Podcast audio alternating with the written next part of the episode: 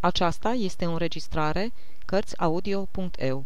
Pentru mai multe informații sau, dacă dorești să te oferi voluntar, vizitează www.cărțiaudio.eu.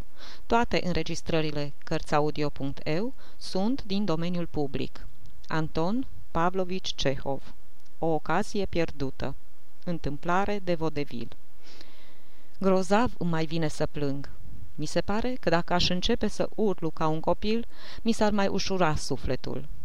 Era o seară încântătoare. Mă dichisisem, mă parfumasem și pornisem spre ea ca un don Juan. Își petrecea vara la Socolnichi. Era tânără, frumoasă și se dădeau 30.000 de ruble zestre, avea oarecare cultură și era îndrăgostită lulea de mine. Da, de mine, autorul acestor rânduri. Ajuns la Socolnichi, am găsit-o șezând pe banca noastră preferată, sub niște brazi înalți, subțiri.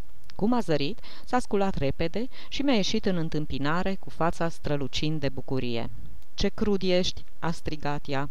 Cum poți să întârzi atâta? Știi doar că mor de nerăbdare." Uf, nesuferitule!" I-am sărutat mâna mică și frumoasă și ne-am îndreptat spre bancă. Tremuram din tot trupul, mi se tăiase răsuflarea și simțeam cum inima mi se umflă, gata-gata să-mi plesnească. Pulsul mi-o luase rasna. Și nu era de mirare. În seara aceea avea să mi se hotărască soarta. Ori, ori. Totul atârna de clipele ce aveau să urmeze. Vremea era minunată, dar nu mi-ardea de ea. Nu ascultam nici măcar privighetoarea care cânta deasupra capului nostru, cu toate că, la orice randevu cât de cât mai ales, este obligatoriu să asculți privighetoarea. De ce taci?" m-a întrebat ea, privindu-mă drept în față. Așa, seara e atât de minunată. Mamona dumitale e sănătoasă?" Da, e sănătoasă." Hm, Varvara Petrovna, aș vrea să stăm de vorbă. N-am venit decât pentru asta."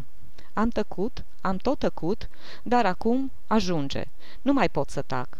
Varia și-a plecat fruntea și a început să chinuiască o floricică.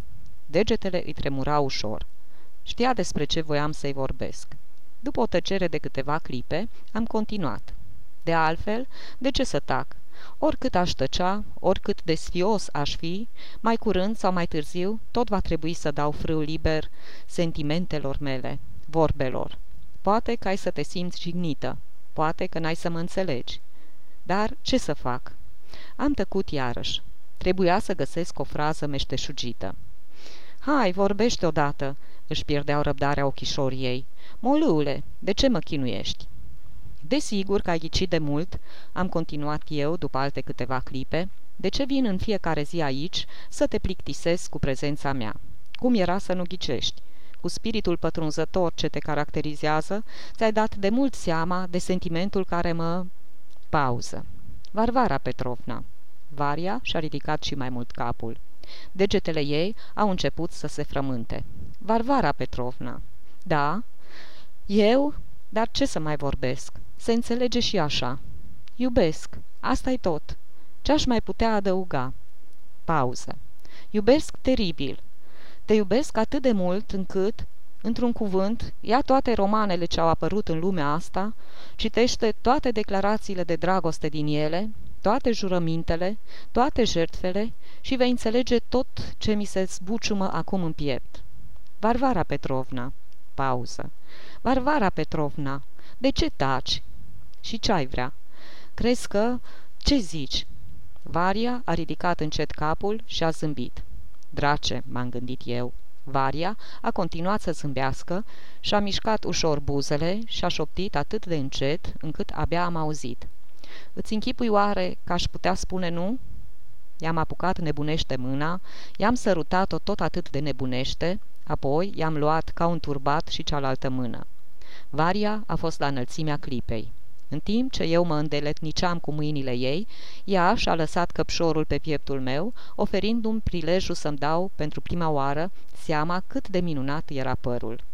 Am sărutat-o pe creștet și am simțit în piept atâta căldură, de parcă mi s-ar fi aprins în el un samovar. Varia a ridicat încet fața spre mine și nu mi-a mai rămas nimic altceva de făcut decât să o sărut pe gură. Și iată că, în clipa în care Varia era definitiv în mâinile mele, când învoiala prin care aveau să-mi fie numărate cele 30.000 de ruble era gata să fie iscălită, într-un cuvânt, când o nevastă drăguță, o zestre frumoasă și o carieră demnă de invidiat îmi erau aproape asigurate, dracul mi-a dat ghe să vorbesc. Mi-a venit, dintr-o dată, poftă să fac pe grăuzavul față de logodnica mea și să mă fălesc cu principiile mele. La drept vorbind, nici nu știu ce m-a apucat. Rezultatul însă a fost dezastruos. Varvara Petrovna, am început eu îndată după primul sărut. Înainte de a-ți cere să-mi dai cuvântul că vei fi soția mea, pentru a preîntâmpina vreo eventuală neînțelegere, socotesc o datorie sfântă să-ți spun unele lucruri. Voi fi scurt. Știu are cine și ce sunt eu, Varvara Petrovna. Un om cinstit, un om muncitor. Sunt, sunt mândru de mine. Viitorul îmi surâde. Dar sunt sărac. N-am o lețcaie. Asta știam, mi-a răspuns Varia. Banii nu înseamnă fericire. Da, dar cine vorbește de bani? Sunt, sunt mândru de sărăcia mea.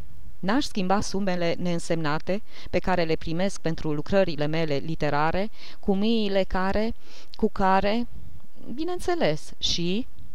Eu sunt obișnuit cu sărăcia, ea nu mă supără. Sunt în stare să stau o săptămână fără să mănânc. Dar dumneata, dumneata, ai să vrei să te desparți, pentru mine, de bunurile acestei lumi, dumneata care nu ești în stare să faci doi pași fără să iei o birjă, care pui zilnic o altă rochie, care arunci banii pe fereastră, care n-ai știut niciodată ce e nevoia, dumneata pentru care o floare ce nu-i la modă constituie o mare nenorocire? Eu am bani, am zestrea mea. Fleacuri, câteva zeci de mii se cheltuiesc în câțiva ani. Și după aceea, lipsuri, lacrimi. Crede-mă, draga mea, eu am experiență, eu știu, știu ce spun. Pentru a te lupta cu nevoia, îți trebuie o voință puternică, tărie supraomenească. De ce oi fi înșirând toate prostiile astea? Mă întrebam în sinea mea, dar continuam. Gândește-te, Varvara Petrovna, gândește-te bine la pasul pe care îl faci. Un pas fără putință de întoarcere. Dacă simți în dumneata destulă tărie, ia-mă. Dacă nu te simți în stare să lupți, respinge-mă. Mai bine să fiu lipsit eu de dumneata, decât să fii dumneata lipsită de liniștea dumitale. Suta de ruble lunar pe care mi-o dă literatura e ca și nimic. Nu ajunge. Gândește-te, deci, cât încă nu-i prea târziu. Am sărit în picioare. Gândește-te bine. Unde slipsuri, sunt lacrimi, învinuiri, păr încărunțit înainte de vreme. Îți spun dinainte toate astea, fiindcă sunt un om cinstit. Te simți destul de puternică pentru a împărtăși cu mine o viață care, din punct de vedere exterior, nu seamănă deloc cu adumitale. Îți este chiar străină? Pauză. Dar am zestre. Cât? 20, 30 de mii? Aha, un milion? Și apoi, chiar de-ar fi așa, cum mi-aș putea permite să-mi însușesc ceea ce... Nu, niciodată. Sunt prea mândru. Am făcut câțiva pași prin fața băncii. Varia căzuse pe gânduri. Triumfam. De vreme ce se gândea, înseamnă că mă prețuia. Prin urmare, ori viața cu mine și lipsurile, ori viața fără mine și bogăția. Alege. Ai tărie. Varia mea are atâta tărie. I-am vorbit mult în felul acesta. Fără să-mi dau seama, mă aprindeam din ce în ce mai mult. În timp ce vorbeam, simțeam în mine un fel de dedublare. O jumătate din mine se îmbăta de cele ce spunea, pe când cealaltă visa. Ai puțină răbdare, fetițo. Cu cele 30 de mii de ruble ale tale vom duce un trai cum nu s-a mai pomenit. Au să ne ajungă multă vreme. Varia mă asculta, mă asculta. În cele din urmă s-a ridicat și mi-a întins mâna. Îți mulțumesc, mi-a spus ea, cu un glas care m-a făcut să tresar și să-i caut privirea. În ochi și pe obrajii luceau lacrimi. Îți mulțumesc. Ai făcut bine că ai fost sincer cu mine. Sunt prea răsfățată. Nu pot. Nu sunt soția de care ai nevoie. Și a început să plângă cu hohote. O sveclisem. Când văd o femeie plângând, mă pierd cu firea. Cu atât mai mult m-am descumpănit atunci. În timp ce mă gândeam ce trebuie să fac, Varia și-a stăpânit plânsul și și-a șters lacrimile. Ai dreptate," mi-a spus ea. Dacă m-aș mărita cu dumneata, ar însemna să te păcălesc. Nu mi-a dat să fiu nevasta dumitale." Sunt bogată, sunt răsfățată, nu mă dau jos din birjă, mănânc numai becaține și fursecuri scumpe. La masă nu mă ating niciodată de supă sau de ciorbă. Mama îmi face mereu morală, dar eu nu pot altfel.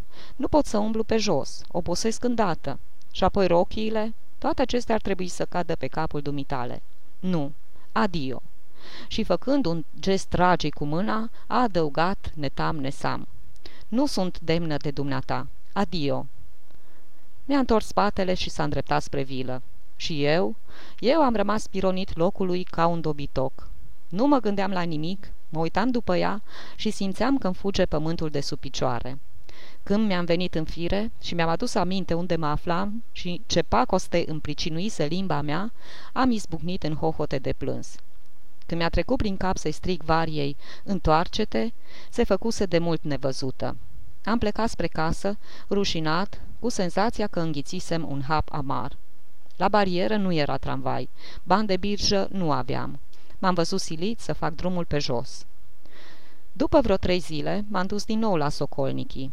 La vilă mi s-a spus că Varia e bolnavă și se pregătește să plece cu tatăl ei la Petersburg la bunica.